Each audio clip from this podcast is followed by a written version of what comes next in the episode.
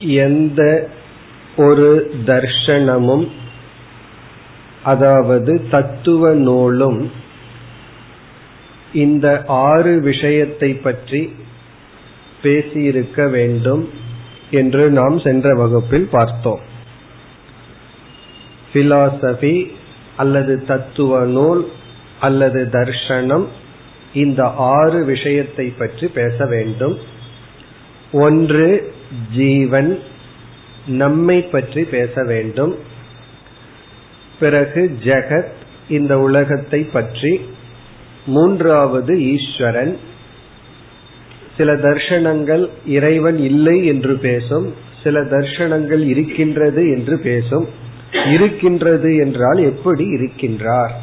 இந்த உலகத்திற்கு எப்படிப்பட்ட காரணம்?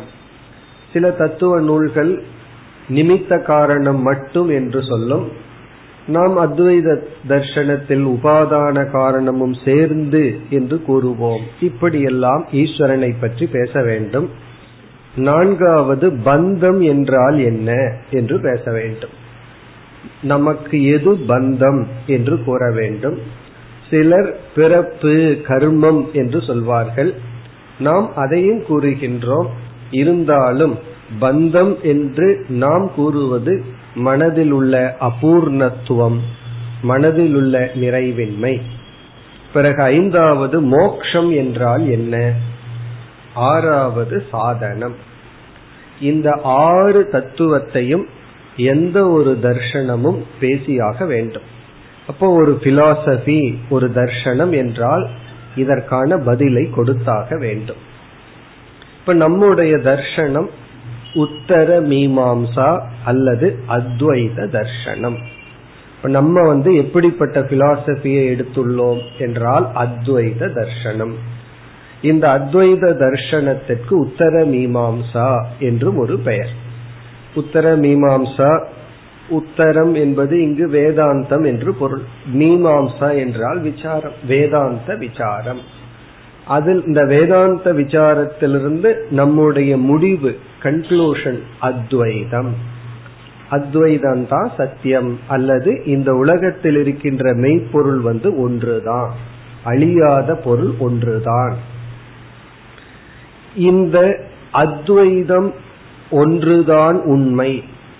மீதி எல்லாம் மித்தியா தோற்றம். இது போன்ற அத்வைத தர்ஷனத்தை நாம் நிலைநாட்டுவதற்கு எந்த நூல்களை எதன் மூலமாக பயணம் செய்கின்றோம் என்று கேள்வி வரும்பொழுது அதை நாம் பிரஸ்தான திரயம் என்று கூறுகின்றோம்.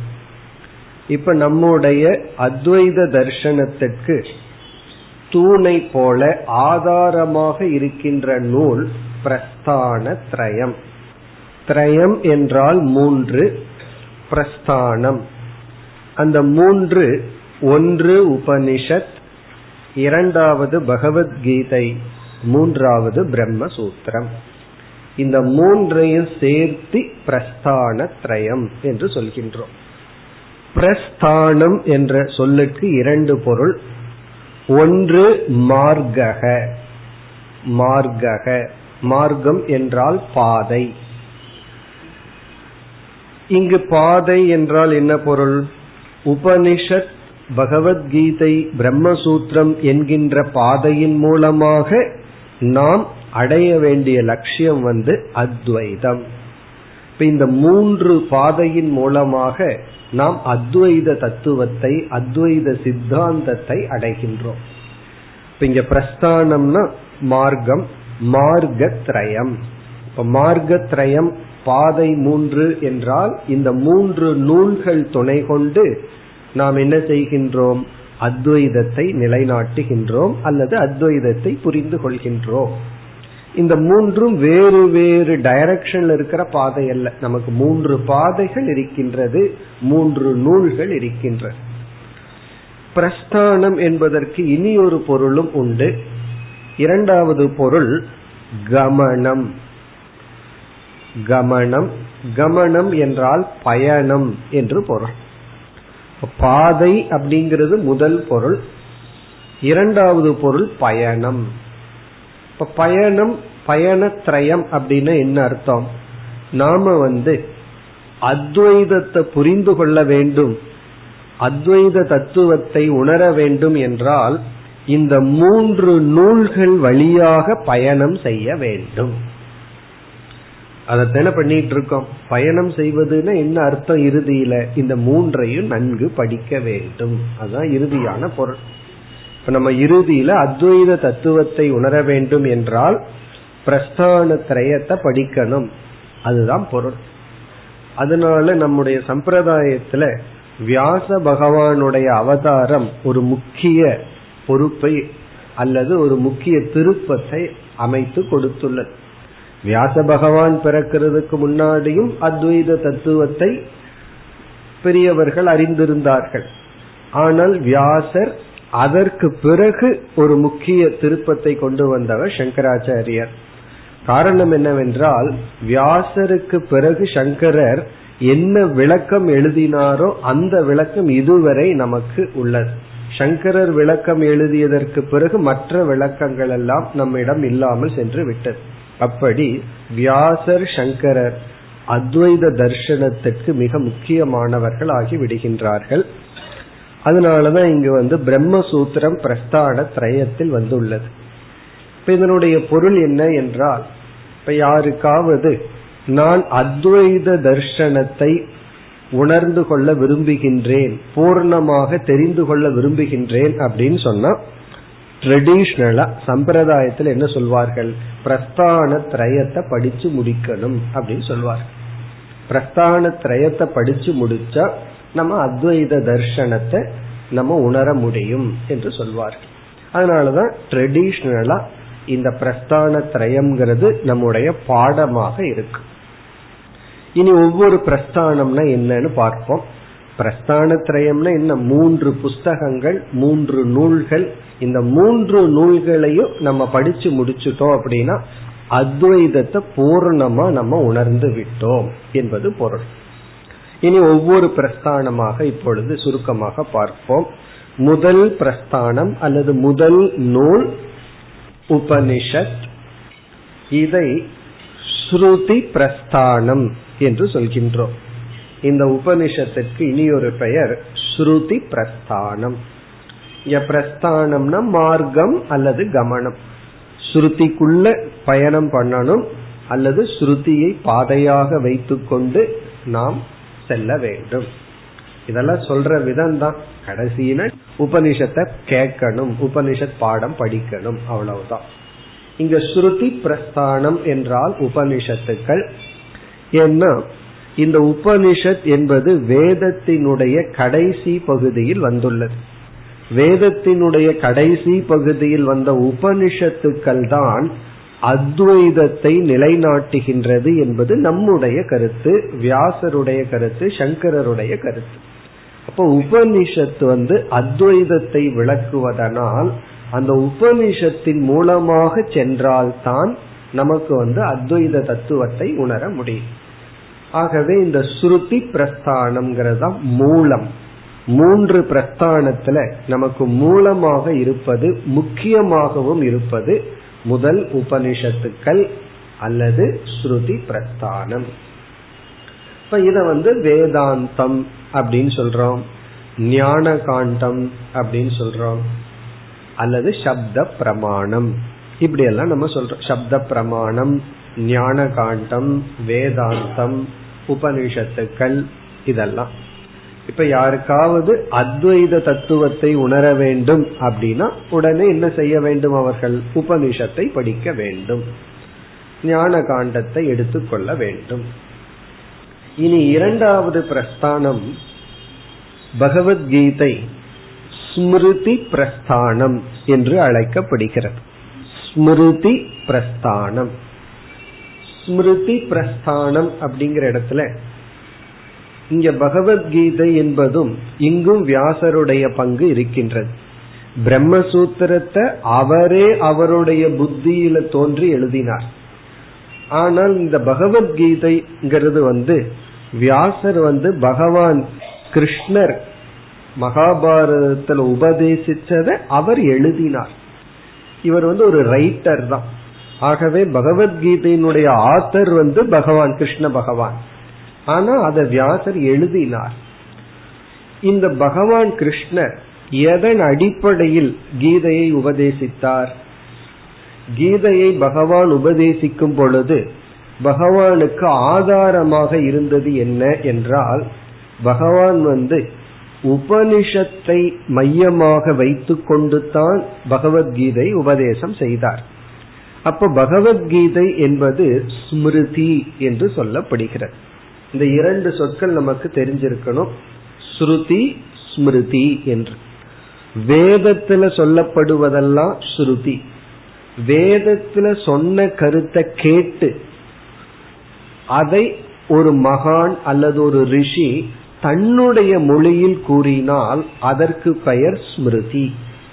இப்ப ஸ்மிருதி அப்படின்னு சொன்னா வேதத்தில் சொல்லப்பட்ட கருத்தை தன்னுடைய மொழியில் எழுதினால் அதற்கு பெயர் ஸ்மிருதி. அந்த ஸ்மிருதி வந்து யாரு பேசினாலும் ஸ்மிருதி தான். ஆனா வேதத்துல அந்த கருத்து அங்கீகரிக்கப்பட்டிருக்க வேண்டும். அதே வார்த்தையை அப்படியே சொல்லிட்டு அது ஸ்ருதி. நம்ம மாறி நம்ம லாங்குவேஜ்ல சொன்னோம்னா அது வந்து ஸ்மிருதி. இங்க வந்து பகவான் கிருஷ்ணர் என்ன செய்தார்? தன்னுடைய லாங்குவேஜில் உபனிஷத் கருத்தை சொன்னதுனால இந்த மகாபாரதமே ஒரு ஸ்மிருதி தான். அதுல கதை இருக்கு. கதை பெரிய விஷயம் அல்ல. அதற்குள்ள தத்துவ உபதேசம் பகவத்கீதையில இருந்த காரணத்தினால் இந்த பகவத்கீதை ஸ்மிருதி பிரஸ்தானமாக சம்பிரதாயத்தில் வந்துள்ளது. இப்ப இங்கேயும் வியாசருடைய கான்ட்ரிபியூஷன் நமக்கு இருக்கின்றது. இப்ப வியாசர் வந்து அதை எழுதினார் முழு மகாபாரதத்தை எழுதினார் ஒரு லட்சம் ஸ்லோகம் அதை எழுதினார். அதில் இருக்கிற பகவத்கீதைய அத்வைத தர்ஷனத்தை உணர விரும்புபவர்களுக்கு ஒரு இரண்டாவது பிரஸ்தானமாக நூலாக சம்பிரதாயத்தில் படிக்கப்பட்டு வருகின்றது. இங்க ஒரு சந்தேகம் வரலாம். ஏன் ஸ்ருதியே போதுமே? ஸ்மிருதியான பகவத்கீதையை எதற்கு படிக்க வேண்டும் என்று. உண்மையில போதும் தான் யாருக்காவது மோட்சம் வேணும்னு விரும்புனா ஸ்ருதி பிரஸ்தானமான உபனிஷத்தை படிச்சு மோட்சத்தை அடைஞ்சிடலாம் அத்வைத தத்துவத்தை உணர்ந்துடலாம். உண்மைதான். இருப்பினும் உபனிஷத்துல பார்த்தோம் அப்படின்னா நிவிருத்திக்கு அதிக முக்கியத்துவம் கொடுத்து தத்துவ உபதேசமே அதிகமாக பேசப்பட்டு இருக்கு அங்க வந்து ஆத்ம அனாத்ம விசாரம் தான் அதிகமாக இருக்கும் சாதனைகள் கர்மயோகம் போன்றவைகள் எல்லாம் அங்க அதிகமாக பேசப்பட்டிருக்காது. நம்ம வேணா அதிகமா பேசலாம். அந்த சில மந்திரத்தை எடுத்துச்சு இப்ப கட்டோபனிஷத்தை எடுத்துட்டோம்னா கதை கொஞ்சம் போகுது. அதுல வைராகியற்ற பற்றி எல்லாம் நம்ம அதிகமா பேசிடலாம். ஆனா உபனிஷத் முக்கியமா தத்துவ விசாரத்திலேயே இருக்கிறதுனால ஒருவன் தன்னை தூய்மைப்படுத்திக்கணும்னா சந்நியாசத்தை பற்றி கர்ம யோகத்தை பற்றி சத்துவ ரஜஸ்தம குணத்தை பற்றி ஸ்ரத்தைய பற்றி தெய்வ அசுர சம்பத்துக்களை பற்றி இதையெல்லாம் கொஞ்சம் நல்லா தெரிஞ்சுக்கிறது நமக்கு ஞானத்துக்கு ஒரு அடித்தளம் அல்லது ரொம்ப முக்கியமாகி விடுகின்றது. அதெல்லாம் நமக்கு பகவத்கீதையில கிடைக்குது. அதனால வெறும் உபனிஷத்து மட்டும் நமக்கு போதாதா இருக்கு. அது சம்பந்தமான எத்தனையோ கருத்துக்கள் எல்லாம் பகவத்கீதையில கிடைக்கிறதுனால நம்மளுடைய சம்பிரதாயத்தில் என்ன செய்து விட்டார்கள்? உபனிஷத்துக்கு நிகரா பகவத்கீதையை கொண்டு வந்து வைத்து விட்டார்கள். ஏன்னா பகவத்கீதையில வெறும் ஆத்ம அனாத்ம விசாரம் மட்டும் இல்லாமல் நம்ம அடிப்படை வாழ்க்கைக்கு தேவையான அனைத்து கருத்துக்களும் நம்ம எப்படி பண்படுத்துவது என்று எல்லா விதமான டாபிக் இருக்கு. ஆகவே ஸ்மிருதி பிரஸ்தானம் பகவத்கீதை இரண்டாவது.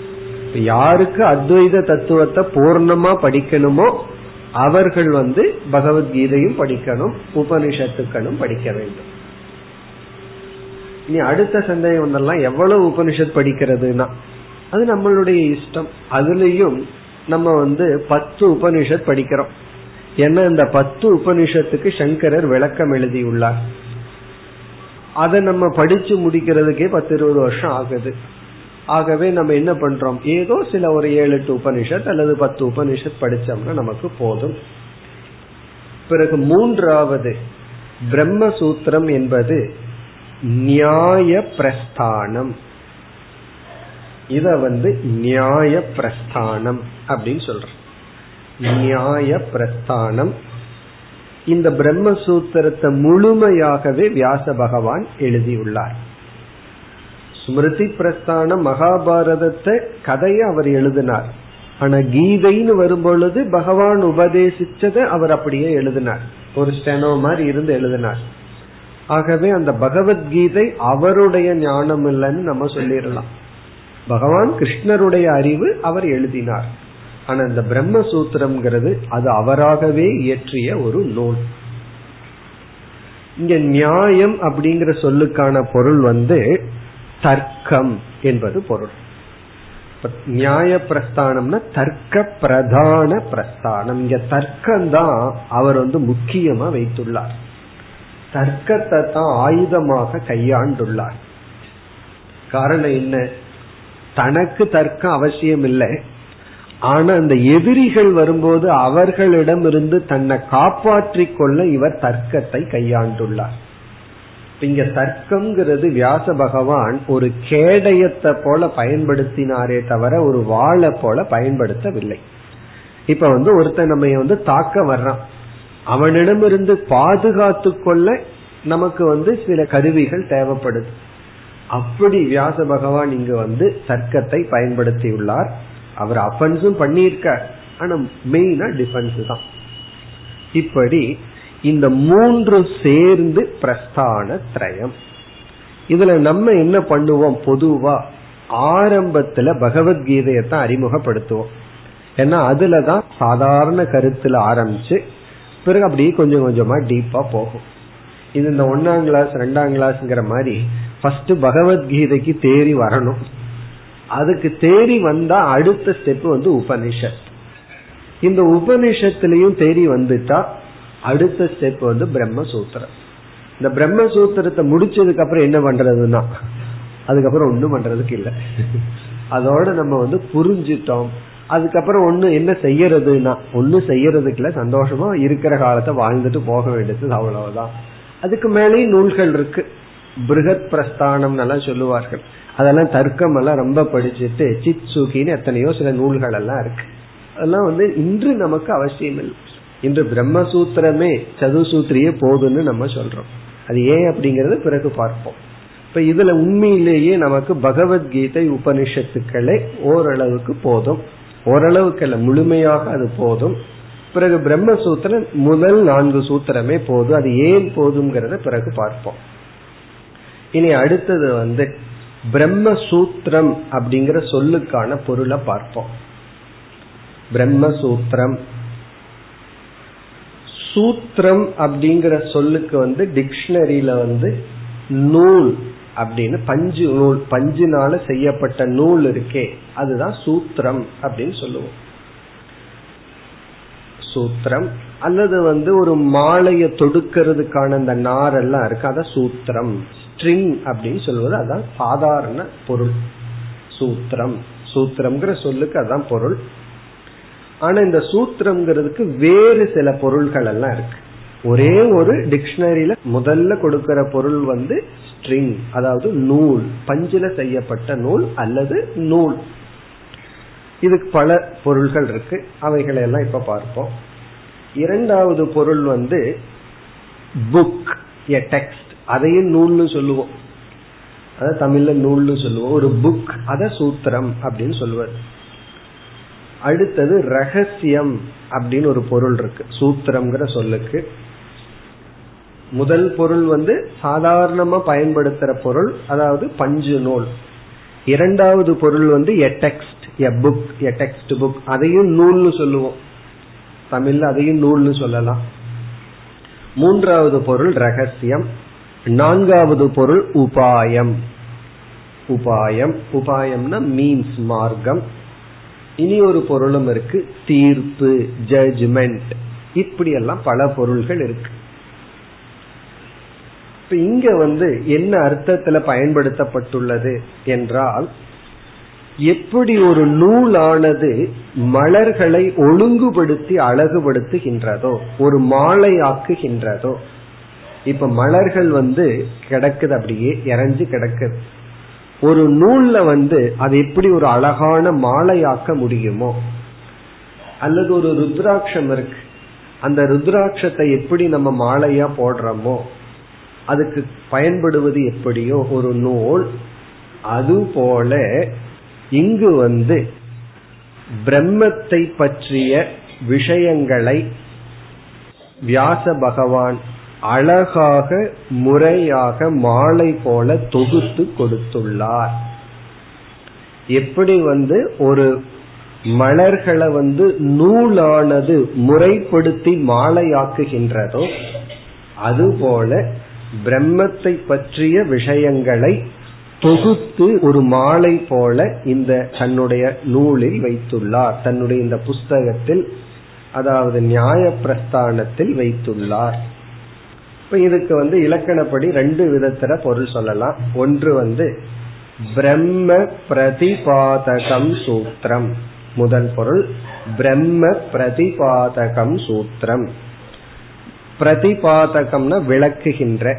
பிரம்ம பிரதிபாதகம்னா பிரம்மத்தை விளக்குகின்ற.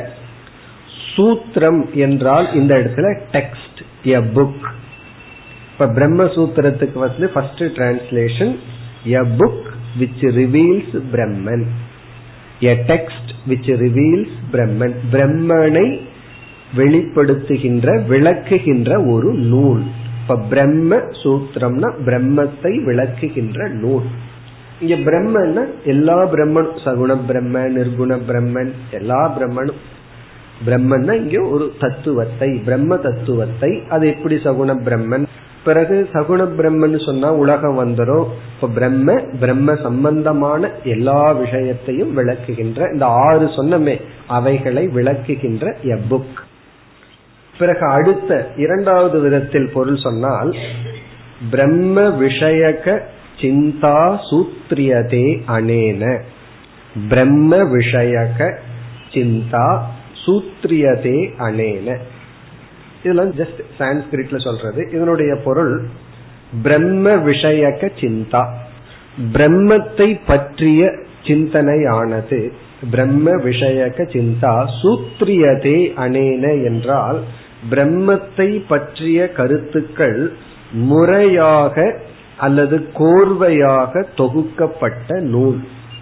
பிரம்மத்தை பற்றிய கருத்துக்கள் முறையாக அல்லது கோர்வையாக தொகுக்கப்பட்ட நூல். அப்ப திஸ் இஸ் அ புக் இது ஒரு புஸ்தகம்.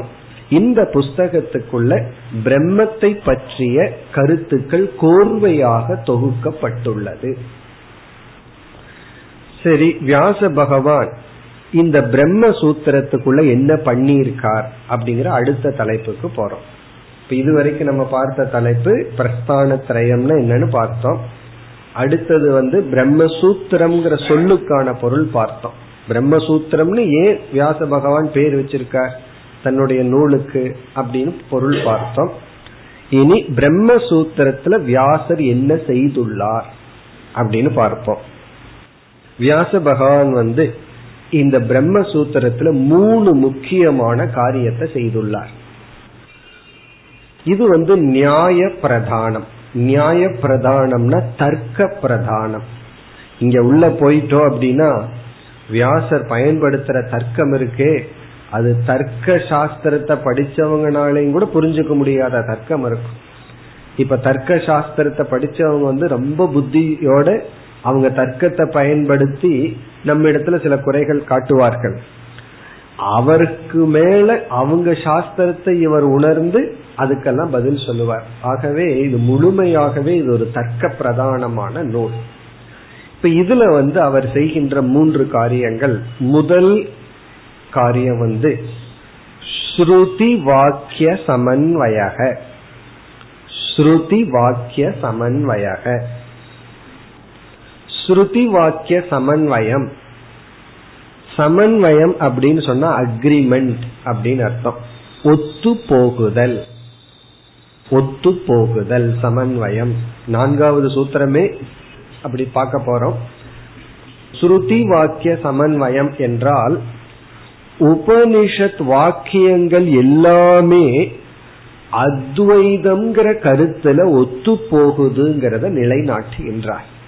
ஸ்ருதி வாக்கிய சமன்வயம்னா உபனிஷத் வாக்கியங்கள் வந்து அத்வைதம் என்கின்ற கருத்துல ஒத்து போகுது அத்வைதம்ங்கிற கருத்தை சேர்ந்தாப்புல நிலைநாட்டுதுங்கிறத நிலைநாட்டுறார். இப்ப முதல் கருத்து இவர் என்ன பண்றார் அப்படின்னா அதுதான் பிரம்மசூத்திரத்தினுடைய பிரதானம். பிரதானமா என்ன செய்கின்றார்? உபனிஷத்தில் உள்ள வாக்கியங்கள் எல்லாம் எந்த வாக்கியத்துல குழப்பம் சந்தேகங்கள் எல்லாம் வருமோ அந்த வாக்கியங்களை எல்லாம் எடுத்துக்கிறார். இப்ப எந்தெந்த வாக்கியத்துல சந்தேகமோ முரண்பாடு தெரிகிற மாதிரியோ குழப்பம் வருமோ அந்த வாக்கியத்தை எல்லாம் எடுத்துக்கிறார். எடுத்துட்டு என்ன செய்யறார்? இந்த வாக்கியங்கள் எல்லாம் அத்வைதத்தை தான் நிலைநாட்டுது. ஏன்னா அந்த வாக்கியத்தை எடுத்துட்டு ஒருத்தன் துவைதம் சொல்றான். அப்படிப்பட்ட துவைதம்ங்கிறத நிலைநாட்டுவது போல சில வாக்கியங்கள் இருக்கு. அதையெல்லாம் எடுத்துட்டு இது வந்து துவைதத்தை நிலைநாட்டுது.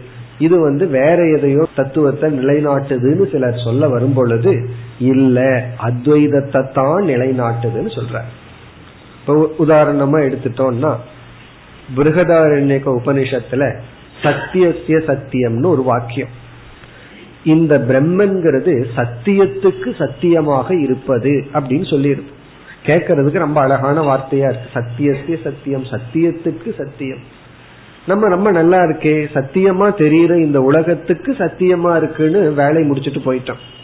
ஆனா இந்த ஒரு வார்த்தை இருக்கே அது அவர்கள் என்ன சொல்கிறார்கள்? சத்தியமான உலகத்துக்கு இனி ஒரு சத்தியமா அந்த பிரம்மன் இருக்கு ஆகவே உலகமும் சத்தியம். இந்த உலகம் சத்தியம்ங்கிறதுக்கு அவர்களுக்கு கிடைச்ச ஒரு பெரிய வாக்கியம் வந்து இதுதான். சத்தியத்தே சத்தியம்னு உபனிஷத்தே சொல்லியிருக்கேன் சத்தியமான உலகத்துக்கு சத்தியமாக இருக்கிறவர் தான் பிரம்மன். நம்ம என்ன சொல்லிடுறோம்? சத்தியமா தெரிஞ்சிட்டு இருக்கிற உலகத்துக்கு உண்மையில சத்தியமா இருக்கிறது பிரம்மன் சொல்லிடுறோம். இதை நம்ம ஒத்துட்டோம் அப்படின்னா பிரம்மசூத்திரம் அவசியமே இல்லை. இதை நம்ம ஒத்துக்கலைனா தான் பிரம்மசூத்திரத்தை படிச்சு ஆமா அப்படின்னு புரிஞ்சுக்கணும். இங்க வியாசர் என்ன பண்றார்? இந்த சத்தியசிய சத்தியம்ங்கிற வாக்கியத்தை வச்சுட்டு விசிஷ்டாத்வைதம் துவைதம் போன்ற தர்ஷனங்கள் எல்லாம் உருவாக்கி அவர்களெல்லாம் அத்வைதம் தப்புன்னு சொல்லும் பொழுது இங்க வந்து பிரம்மசூத்திரத்துல விசாரம் பண்ணுவார். எப்படி முதல் சத்தியம் வந்து வியாபகாரிக சத்தியத்தை தான் குறிக்குது? இரண்டாவது சத்தியம் பாரமார்த்திக சத்தியமான பிரம்மத்தை தான் குறிக்குதுன்னு நிலைநாட்டுவார். இப்படி எந்தெந்த வாக்கியங்கள்ல வந்து குழப்பங்கள் ஏற்படுதோ தவறா புரிஞ்சுக்கிறதுக்கு வாய்ப்பு இருக்கோ அந்த வாக்கியத்தை எல்லாம் எடுத்துட்டு அந்த வாக்கியங்கள் எல்லாம் உபனிஷத்தானது அத்வைதத்தையே பேசுது பிறகு ஜெகத்தினுடைய மித்தியாத்துவத்தை தான் நிலைநாட்டுதுன்னு சொல்லி நிலைநாட்டுகின்றார். அப்படி நிலைநாட்டி என்ன சொல்றார்? இப்ப பிரம்மசூத்திரத்தை நம்ம படிக்கிறது எப்படி பயன்படும் அப்படின்னா உபனிஷத்தெல்லாம் படிச்சு முடிச்சு கீதையெல்லாம் படிச்சு முடிச்சதுக்கு அப்புறம் உபனிஷத்துல வந்து சில வாக்கியங்கள் நமக்கு சந்தேகம் வந்தா இப்படி எல்லாம் இருக்கே துவைதிகள் இப்படி பேசுகிறார்களே அப்படி எல்லாம் வந்தா உடனே பிரம்மசூத்திரத்துக்குள்ள போனோம் அப்படின்னா வியாச பகவான் தர்க்க பிரதானமாக இருந்து நமக்கு பதில் சொல்லுவார். ஆனால் நமக்கு ஸ்ரத்த இருக்கு ஹண்ட்ரட் பர்சன்ட் உபனிஷத்துல. அப்படிங்கும்போது பிரம்மசூத்திரம் வந்து உண்மையிலேயே அவசியம் இல்லை ஐந்தாவது சூத்திரத்துக்கு மேல அவசியம் இல்லை காரணம் என்ன? இந்த தர்க்கம் நமக்கு வேண்டாம் நீ சொல்ற நான் கேட்டுக்கிறேன். இல்லைன்னு சொன்னா தானே ரகல. அப்படின்னு ஓவர். குரு சொல்றார் சத்தியசே சத்தியம். ஃபர்ஸ்ட் சத்தியம் வியாபகாரிகம்னா நான் ஒத்துக்கிறேன்னு சொன்னா வேலை முடிஞ்சது. ஒத்துக்க மாட்டேன்னு சொன்னா தான் இந்த மாதிரி எல்லாம் தர்க்கத்துல நம்ம சிந்திக்கணும்.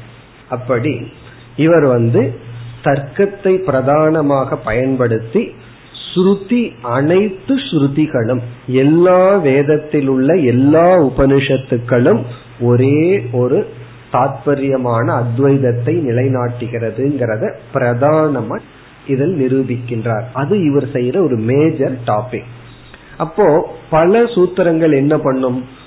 ஒவ்வொரு சுருதி வாக்கியத்தை எடுத்துட்டு அதனால பார்த்தோம்னா ஒவ்வொரு சூத்திரத்துக்கும் சுருதி வாக்கியம் என்னன்னு கேட்கணும். நம்ம பார்க்க போறோம். இந்த ஒரு சூத்திரம்னு சொன்னா அந்த சூத்திரத்துக்கு சுருதி வாக்கியம் என்ன? எந்த சுருதி வாக்கியத்தை எடுத்துட்டு வியாச பகவான் இங்கு பேசுகின்றார்? அப்படியெல்லாம் நம்ம பார்ப்போம். அது வந்து முதல் கருத்து. இந்த பகுதியை நம்ம வந்து சிரவணத்தோட நம்ம சேர்த்திடலாம். ஏன்னா நமக்கு உபனிஷத் வாக்கியத்திலேயே சந்தேகம் வரும் பொழுது அதை நீக்குவது வந்து சிரவணம் அப்படிங்கிற சாதனையில வந்துடும் அப்ப வந்து இந்த சிரவணத்தினுடைய ஒரு பார்ட் ஆஃப் எக்ஸ்டென்ஷன் தான் நமக்கு பிரம்மசூத்திரம். ஒரு பகுதி. காரணம் என்ன? உபனிஷத் மந்திரத்தை மீண்டும் ரீ எஸ்டாப்ளிஷ் பண்றோம். இரண்டாவது முதல் கருத்து வந்து சுருதி வாக்கியம் அத்வைதத்தை தான் நிலைநாட்டுதுங்கிறத நிலைநாட்டுறார். இரண்டாவது வந்து அந்நிய மத ஆரோப்பண தோஷ உத்தரம் தோஷஸ்ய உத்தரம். அந்நிய மதம் அப்படின்னு சொன்னா விசிஷ்டாத்வைதம் துவைதம் போன்ற அத்வைதத்துக்கு எதிரான கருத்தை உடைய அந்நிய மதம் பிலாசபர் ஆரோப்பண தோஷஸ்ய. நம்ம மீது தோஷத்தை ஆரோப்பணம் செய்யும் பொழுது அதற்கு உத்தரம் பதில் சொல்கின்றார். விசிஷ்டாத்வைதம் துவைதம் சாங்கியம் யோகம் போன்ற எத்தனையோ மதங்கள் வந்து பிலாசபிகள் வந்து அத்வைதத்தின் மீது தோஷத்தை சுமத்துகின்றது. அந்த தோஷத்தை சுமத்தும் பொழுது நம்மிடத்துல தோஷம் இல்லைன்னு பதில் சொல்ற. அவர்கள் மீது அவர்கள் நம் மீது குற்றம் சாட்டும் பொழுது நம்மிடத்துல குற்றம் இல்லைங்கிறத காட்டி கொடுக்கிற. அது எப்படி நீ அத்வைதம் தான் உண்மைன்னு சொல்லுவேன் இந்த உலகம் எப்படி பொய்ன்னு சொல்லுவேன் இந்த உலகம் மித்தியா இல்ல இந்த உலகம் சத்தியம் அப்படின்னு சொல்வார்கள். நீ உலக சத்தியம்னு சொல்வது பொய். ஞானத்தினாலதான் மோக்ஷம் சொல்வது சாதிக்காது. சித்திக்காது. இப்படி நம்ம என்னென்ன சித்தாந்தம் வச்சிருக்கிறோமோ இந்த ஆறு டாபிக்ல அதுல சில குறைகளை எல்லாம் சில சொல்வார்கள். அதற்கு பதில் இதுல வச்சிருக்க. உண்மையிலே அது ஒரு ஈக்குவல் மேஜர் டாபிக் பிரம்மசூத்திரத்துல. இப்ப மற்ற மதத்தை வந்து மதத்தினர்கள் நம் மீது என்ன குறை சொல்கின்றார்களோ அதற்கு பதில் சொல்லி நம்மிடத்தில் அந்த குறை இல்லை. அப்படிங்கறத நிலைநாட்டுற இது வந்து மனநம் அப்படிங்கிற சாதனையில வந்துடும் இது வந்து மனநம்ங்கிற சாதனையில வரும். ஏன்னா மற்ற மதங்கள் நம் மீது குற்றம் செலுத்தும் பொழுது நம்ம அதுல நம்மளே அசைந்து விடாமல் அதுல வந்து நம்மளது சரிதான் அப்படின்னு நம்ம பாதுகாத்து கொள்கின்றோம். இது ஒரு விதமான டிஃபென்ஸ் முதல் சொன்னது ஸ்ருதி வாக்கிய சமன்வயம்ங்கிறது நம்ம சிஷ்யர்கள் கேட்கிற கேள்விக்கான பதில்னு புரிஞ்சுக்கணும். இப்ப வந்து ஸ்ரத்தையோட ஒரு சிஷ்யர் இருக்கார். நம்ம கிட்ட கேள்வி கேட்கிறார். அவரை போய் நம்ம பூர்வபக்ஷின்னு சொல்லக்கூடாது. அந்த சிஷ்யன் வந்து சத்தியசிய சத்தியம்னு சொல்லியிருக்கே. இங்க சத்தியம்ங்கிற வார்த்தையை பயன்படுத்தி இருக்கே நான் எப்படி புரிஞ்சுக்கிறது அப்படின்னு ஒரு சிஷ்யன் கேட்டா நம்ம குரு பதில் சொன்னா அது சிரவணம். இதே கேள்விய வந்து சத்தியம்ங்கிறது இந்த ஜெகத்து சத்தியம்தான் அப்படின்னு ஏற்கனவே அவன் முடிவு பண்ணிட்டு நம்முடைய சிஷ்யன் வந்து அத்வைதம் தான் உண்மைன்னு முடிவு பண்ணிட்டு அதை புரிஞ்சுக்கிறதுக்கு கேட்கறான் கேள்வி. வேறு சிலர் வந்து துவைதம் தான் விசிஷ்டாத்வைதம் தான் முடிவு பண்ணிட்டு கேள்வி கேட்கறான். அப்ப அவன் வந்து பூர்வபக்ஷி ஆயிடுறான். அது வந்து பரமதம். அவர்களுக்கான பதில் இரண்டாவது பகுதியில இவர் கொடுக்கிறார். முதல்ல நம்ம சிஷ்யர்கள் கேட்கிற கேள்விக்கு சந்தேகங்களுக்கு பதில் கொடுத்துறார் தர்க்க ரீதியா. பிறகு வந்து மற்றவர்கள் இதுதான் முடிவு செய்து விட்டு கேட்பார்கள். அப்படி யாராவது கேட்டா அது வந்து பூர்வபக்ஷிகள். சிஷ்யன் அப்படி கேட்டா பூர்வபக்ஷி தான். சிஷ்யன் வந்து முடிவு செஞ்சுட்டு கேட்க கூடாது இதுதான் ஞானம் அப்படின்னு முடிவு செஞ்சுட்டா கேள்வியே கேட்க கூடாது முடிவு செய்யாம தெரிஞ்சுக்கிறதுக்கு கேட்கறது ஒன்று. இப்ப அந்நிய மத ஆரோப்பண தோஷம்ங்கிறது மற்ற மதத்தினர்கள் அத்வைதம் தப்புன்னு முடிவு பண்ணிட்டு அத்வைதத்தின் மீது சில பழி சுமத்தும் பொழுது வியாச பகவான் இதெல்லாம் எங்களிடத்துல தோஷம் அல்ல அப்படின்னு சொல்லி நிலைநாட்டுவார். அதனாலதான் விசிஷ்டாத்வைதத்துல வந்து ஒருவர் வந்து ஒரு நூல் எழுதினார். சத தூஷணி அப்படின்னு சொல்லி. ஒரு நூல் ஒருத்தர் எழுதினார். பெரிய பண்டிதர் தர்க்க பண்டிதர் ஒருத்தர். சத தூஷணினா நூறு சதம்னா நூறு. தூஷணம் அப்படின்னா அத்வைதத்துல நூறு விதமான குற்றங்கள் இருக்கு அப்படின்னு ஒரு புக்கே எழுதினார். இன்னைக்கு அது அவைலபிள் படிப்பாங்க சில யூனிவர்சிட்டியில எல்லாம் சத தூஷணி. அத்வைதத்தின் மீது நூறு விதமான குற்றச்சாட்டுகள். மாயையிலிருந்து ஆரம்பிப்பார்கள். உன்னுடைய மாயையே ஒழுங்கா இல்லை. அது வந்து அதுல சில தர்க்க தோஷம் இருக்கு. உன்னுடைய மித்தியாவில ப்ராப்ளம் இருக்கு. பிறகு இனியொரு ஆச்சாரியர் அத்வைத ஆச்சாரியர் வந்து அந்த சத தூஷணிக்கு சத பூஷணின்னு எழுதினார். நீ எதெல்லாம் தூஷணம்னு சொல்றையோ அதெல்லாம் எங்களுக்கு பூஷணம் அப்படின்னு நிலைநாட்டினார். அவன் என்ன சொல்றான்? நீ உன்னால இந்த உலகத்தை ஒழுங்காகவே விளக்க முடியல அப்படின்னு ஒரு தூஷணம் போட்டான். இவர் சொல்றாரு அது எங்களுடைய பூஷணம் அப்பா உலக விளக்க முடியாதுங்கிறது தான் எங்களுடைய சித்தாந்தம். இனி இந்த உலகத்தை ஒழுங்கா விளக்க முடியலங்கிறது குறையா சொல்ற ஒழுங்கா விளக்க முடியலன்னு நாங்க சொல்றோமே அதுதான் எங்களுடைய பெருமை அப்படின்னு சொல்றோம். மாயைய விளக்க முடியாது அப்படிங்கிற. அத ஒரு தூஷணமா நீ சொல்ற நாங்க சொல்றோம் அது எங்களுடைய பூஷணம். அதை நாங்க வந்து விளக்கிட்டோம் அப்படின்னா அது உண்மையாயிரும். அது விளக்க முடியாததுங்கிறது எங்களுடைய பெருமை அப்படின்னு சொல்லி சதபூஷணம்னு ஒரு நூல் இருக்கு. அதுக்குள்ள போய் பார்த்தோம் அப்படின்னா பேசுற லாங்குவேஜ் பூரா தர்க்க லாங்குவேஜ்ல இருக்கு. இப்படி வந்து மற்றவர்கள் நம்ம மீது ஒரு தூஷணம் பண்ணுனா அது தூஷணம் அல்ல பூஷணம்னு சொல்றது வந்து இரண்டாவது கருத்து. பிறகு வியாசரவன் மூணாவது என்ன பண்றார்? எவ்வளவு நேரம் தான் டிஃபென்ஸ்ல இருக்கிறது? கொஞ்சம் அஃபென்ஸுக்கு போவோம் அப்படின்ட்டு கொஞ்சம் அஃபென்ஸுக்கு போயிடுற மூன்றாவது கருத்து என்னன்னா அத்வைதத்தை தவிர மீதி மதங்கள் அனைத்தும் தவறு அப்படிங்கறத நிலைநாட்டுற. முதல்ல கொஞ்சம் சாஃப்டா இருந்து பாக்கிறாரு முதல்ல நம்ம மட்டும் புரிஞ்சுக்குவோம் அப்படின்னு சுருதி வாக்கியத்தை மட்டும் சமன்வயம் பண்ணிட்டு பேசாம இருந்துட்டு பிறகு யாராவது குறை சொன்னீங்கன்னா நான் என்ன டிஃபென்ஸ் பண்ணிக்கிறேங்கிறார். அதோட நிறுத்திடலாம். அடுத்தது ஒரு ஸ்டெப் மேல போய் என்ன பண்றார்? அத்வைத தத்துவத்தை தவிர மீது அனைத்து பிலாசபிகளும் அது வந்து தவறு. அது வந்து முழுமை அல்ல அப்படின்னு சொல்லி அஃபன்ஸுக்கு போயிடுறார். மற்ற மதத்தை கண்டனம் செய்கின்றார். கண்டனம் அப்படின்னா அந்நிய மத நிராகரணம். அப்படி நிராகரணம் பண்ணும்போது ஒருத்தன் கேக்குறான். அப்படி நிராகரணம் பண்ணும்போது இனி ஒருத்தன் வந்து கேக்குறான் நீ தான் அத்வைதம்னு பேசுறையே. அத்வைதம்னு பேசிட்டு என்னுடைய துவைதத்தை பொய்ன்னு ஏன் சொல்ற? அப்படிங்கிறான். நீ என்னுடைய மதத்தை ஏன் நிராகரணம் பண்ற? எல்லாமே பொய் அப்படின்னு சொன்னா நீ என்னுடைய மதத்தை ஏன் நிராகரணம் பண்ற? அப்படின்னு சொன்னா அதுக்கு இவர் என்ன பதில் சொல்றார்? உன்னுடைய மதத்தை நிராகரணம் பண்றது உனக்காகத்தான் எனக்காக அல்ல. என்னை பொறுத்த வரைக்கும் உன்னுடைய மதம் டசன்ட் எக்ஸிஸ்ட் அப்படி ஒரு கருத்து வந்து ஒரு குழந்தையினுடைய எண்ணத்தை போல் இருக்கு. உனக்கு புரிஞ்சுக்கிறதுக்காகத்தான் நான் அதை தப்புன்னு காட்டுறேன். என்னை பொறுத்த வரைக்கும் அப்படி ஒரு கருத்து இல்ல. துவைதம்னு ஒண்ணு கிடையாது. இருந்தா தானே. ஆனா நீ அதை சத்தியமா நினைச்சிட்டு இருக்கிறதுனால உனக்கு உதவி பண்றதுக்கு நான் நிராகரணம் பண்ணி காட்டுறேன். உனக்கு சித்த சுத்தி இருந்தா நீ எடுத்துக்கோ அப்படின்னு சொல்லிட்டு பிறகு என்ன சொல்றார்? ஒரு அழகான சூத்திரத்தை வச்சிருக்கார் இதுல. அது வந்து வியாசருடைய மனதர் மனதையும் காட்டுது நம்முடைய அத்வைத பிலாசபியினுடைய டெப்த்தையும் காட்டுது. சர்வாபேக்ஷா நியாயம் அப்படின்னு அந்த நியாயத்துக்கு பேர் அந்த சூத்திரத்துக்கு பேர்.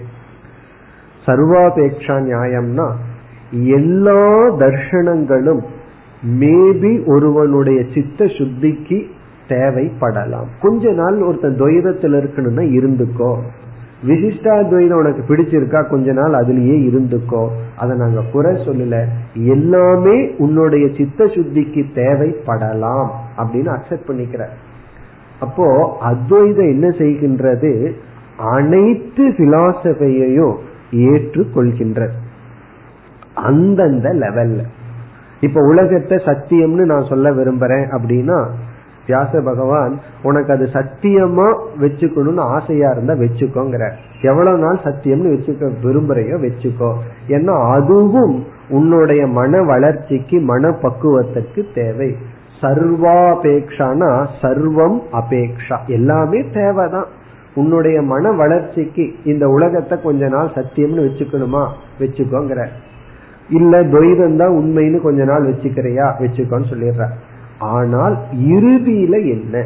லட்சியம் என்ன அப்படின்னா அத்வைதம் அந்த லட்சியத்துக்கு அனைத்தும் தேவைதான் அப்படின்னு அதையும் ஏற்றுக்கொள்றார். இப்ப அதையும் சொல்லி இப்ப இவர் என்ன பண்ணிடுறார்? பரம் மதத்தினுடைய தவறையும் காட்டி கொடுக்கின்றார். இப்ப இதுதான் பிரம்மசூத்திரத்துல செய்யப்பட்டுள்ள கருத்துக்கள். அதாவது ஸ்ருதி வாக்கிய சமன்வயம். பிறகு வந்து மற்றவர்களுடைய தோஷத்தை நம்ம வந்து பாதுகாத்து கொள்ளுதல் நம் மீது சொல்ற தோஷம் பிறகு மற்ற கருத்துக்கள் எப்படி தவறு என்பது நிலைநாட்டப்படுகிறது. இனி வந்து இந்த பிரம்மசூத்திரத்துக்கு அதிகாரி யார் அப்படின்னு அடுத்த கருத்துக்கு நம்ம போறோம். வியாசர் சூத்திரத்துல என்ன பண்ணினார்னு பார்த்தோம். இனியும் நம்ம என்ன செய்ய போறோம்? முழு பிரம்மசூத்திரம் எப்படி அமைக்கப்பட்டுள்ளதுன்னு பிறகும் பார்க்க போறோம். இப்ப சுருக்கமா பார்த்திருக்கோம்.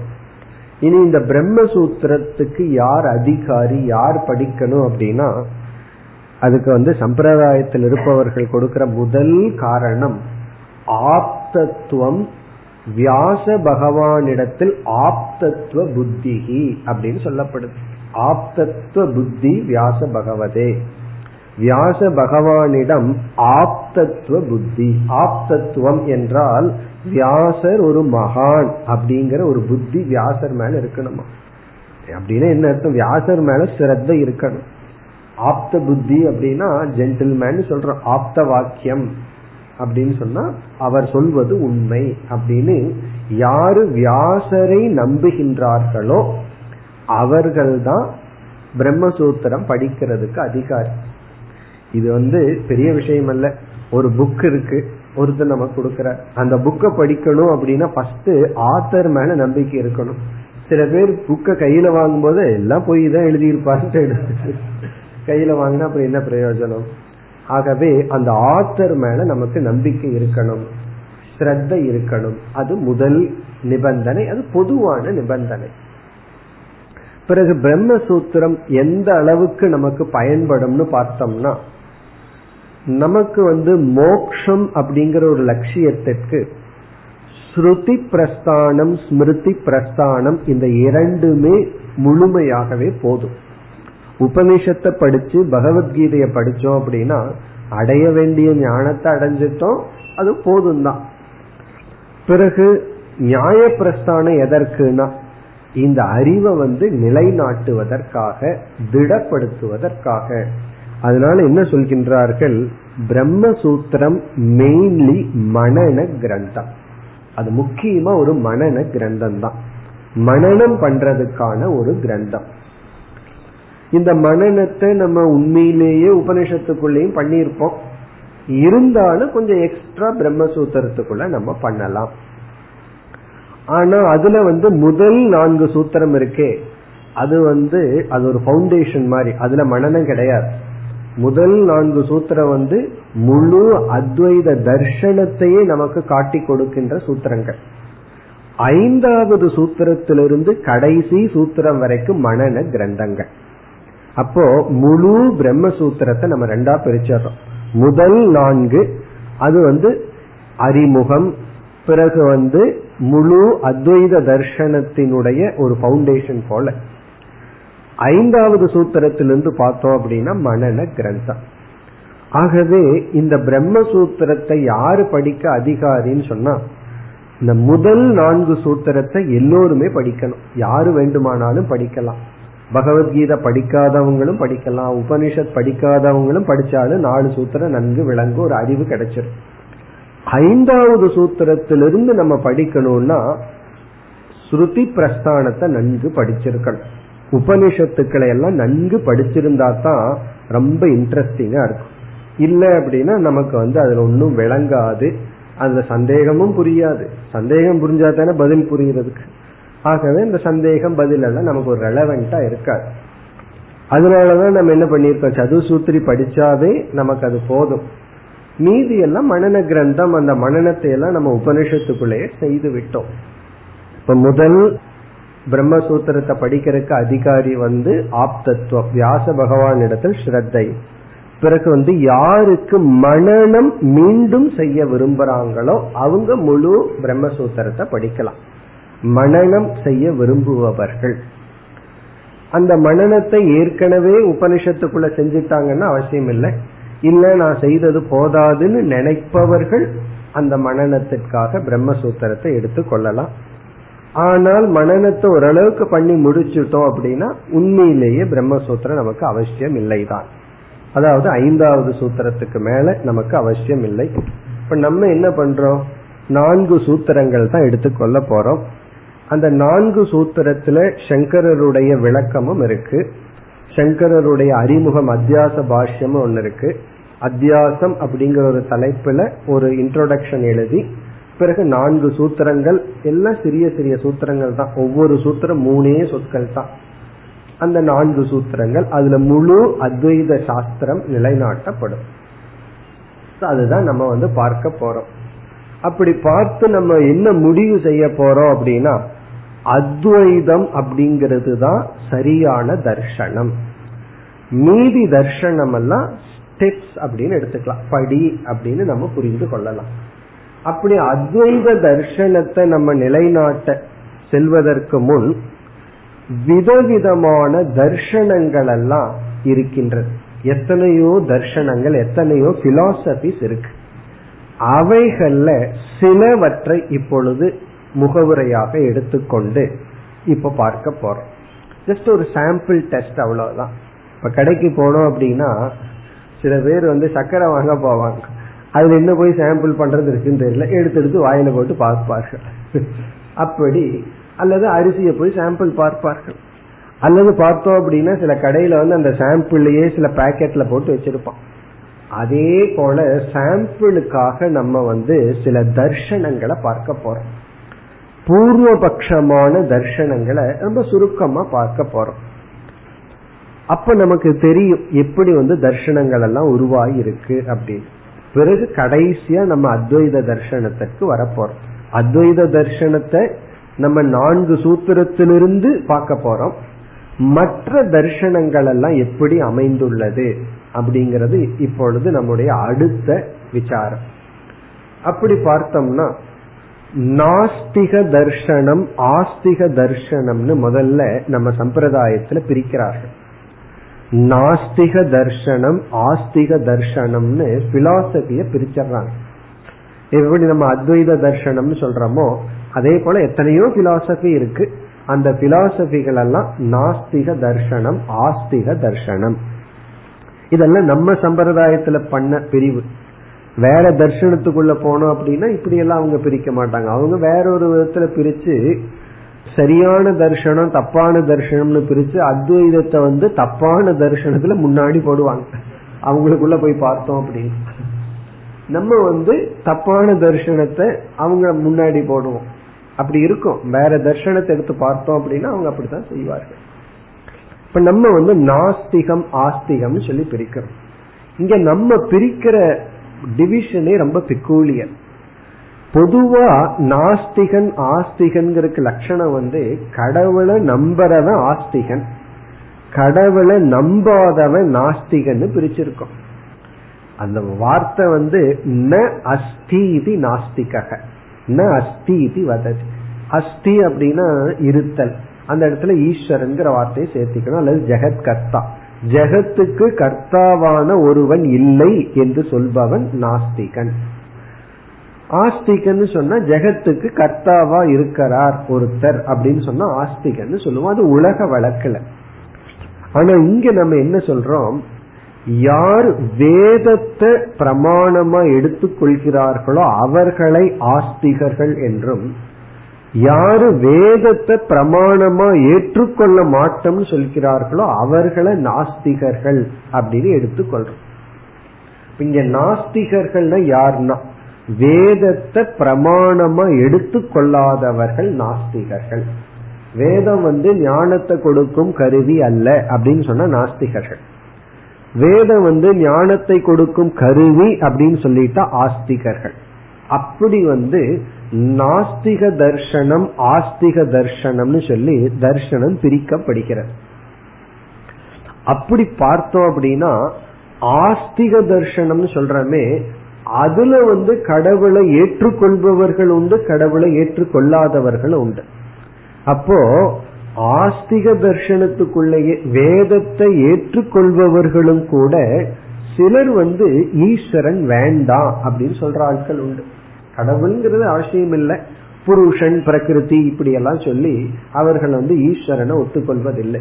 கர்மமே பலனை கொடுத்துரும். அதுக்கு எதுக்கு? கர்ம பலனை உருவாக்குபவர். கடவுள் வேண்டான்னு சொல்ற இருக்கு.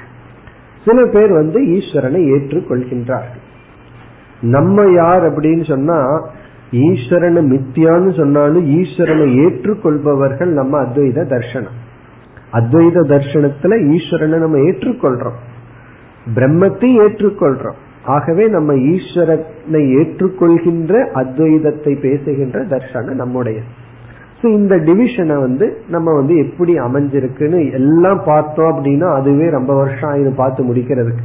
இவைகளெல்லாம் பூர்வபக்ஷமா இருக்கிறதுனால இவைகள் எப்படி அமைக்கப்பட்டுள்ளது அப்படிங்கறத மட்டும் நம்ம மிக சுருக்கமா மேலோட்டமா பார்க்க போறோம். இப்ப நம்ம முதல்ல என்ன பண்ண போறோம்? நாஸ்திக தர்ஷனத்தை சிலதை எடுத்துக்கொண்டு சுருக்கமா பார்க்க போறோம். சில நாஸ்திக தர்ஷனங்களை எடுத்துட்டு அவங்க எப்படி ஒரு பிலாசபி உருவாக்கி பேசுகின்றார்கள்? ஒரு எக்ஸாம்பிளுக்கு பார்க்கிறோம். பிறகு ஆஸ்திக தர்சனம் சிலதெல்லாம் எடுத்துட்டு எவைகள் இருக்குங்கிறத மட்டும் நம்ம பார்ப்போம். அதுல ஒரு சில ஐடியா பார்த்துட்டு பிறகு இறுதியா நம்ம அத்வைத தர்சனத்திற்கு வர அந்த அத்வைத தர்சனத்தை தான் நான்கு சூத்திரத்துக்குள்ள நிலைநாட்ட போறோம். இந்த நான்கு சூத்திரம் வந்து அத்வைத தர்சனம் அப்படிங்கறதுக்கு ஒரு பவுண்டேஷனா இருக்க போகுது. இப்ப நம்ம முதல்ல எடுத்துக்கொள்ளக்கூடிய நாஸ்திக தர்சனம் வந்து சார்வாக மதம் சார்வாக மதம் அப்படின்னு ஒரு தர்சனம் ஒரு பிலாசபி சார்வாக மதம். உண்மையிலேயே இப்படி ஒரு பிலாசபி வந்து இன்னைக்கு யாரும் பின்பற்றி கொண்டு இல்லை.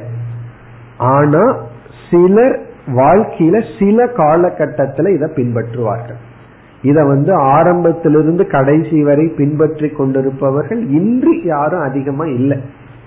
ஆனா ஒவ்வொரு சில மனிதர்கள் இடைப்பட்ட காலத்துல இந்த தத்துவத்தை பேசுவதும் பின்பற்றுவதும் உண்டு. ஒரு காலத்துல இது இருந்திருக்கலாம். இதத்தான் ஆசுரோபனிஷத்துன்னு சொல்றது. அசுரர்களுடைய பிலாசபின்னு சொல்வது.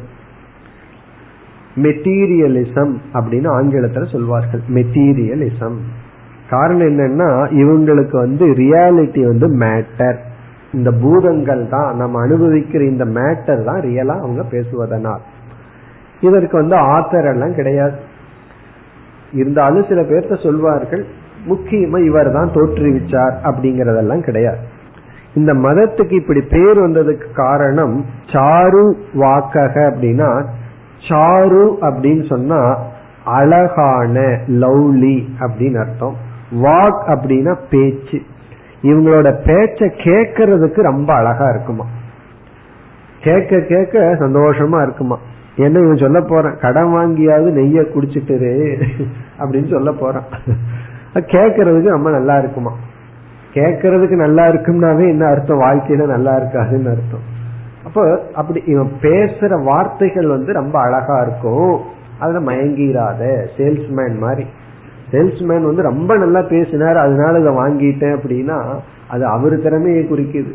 அப்படி ரொம்ப நல்லா இவர்கள் வந்து பேசுவார்கள். இப்ப இவர்களுடைய இப்ப இந்த இடத்துலதான் நம்ம ஆரம்பத்துல பார்த்தோமே எப்ஸ்டிமாலஜி மெட்டாபிசிக்ஸ் எத்திக்ஸ் இப்படித்தான் நம்ம வந்து அப்ரோச் பண்ணணும். இவர்களுடைய எப்ஸ்டிமாலஜி என்ன அப்படின்னா இவர்கள் வந்து பிரத்யக்ஷம் ஒன்றுதான் பிரமாணம்னு ஏற்றுக்கொள்கிறார்கள். அனுமானத்தையும் கூட ஏற்றுக்கொள்வதில்லை. இப்ப இவர்கள் எப்ஸ்டிமாலஜினா இவர்கள் அறிவை அடையும் கருவியை பற்றி பேசும்போது அனுபவம் தான் உண்மை பிரத்யக்ஷம் தான் பிரமாணம். அனுமானம் பிரமாணம் கிடையாது.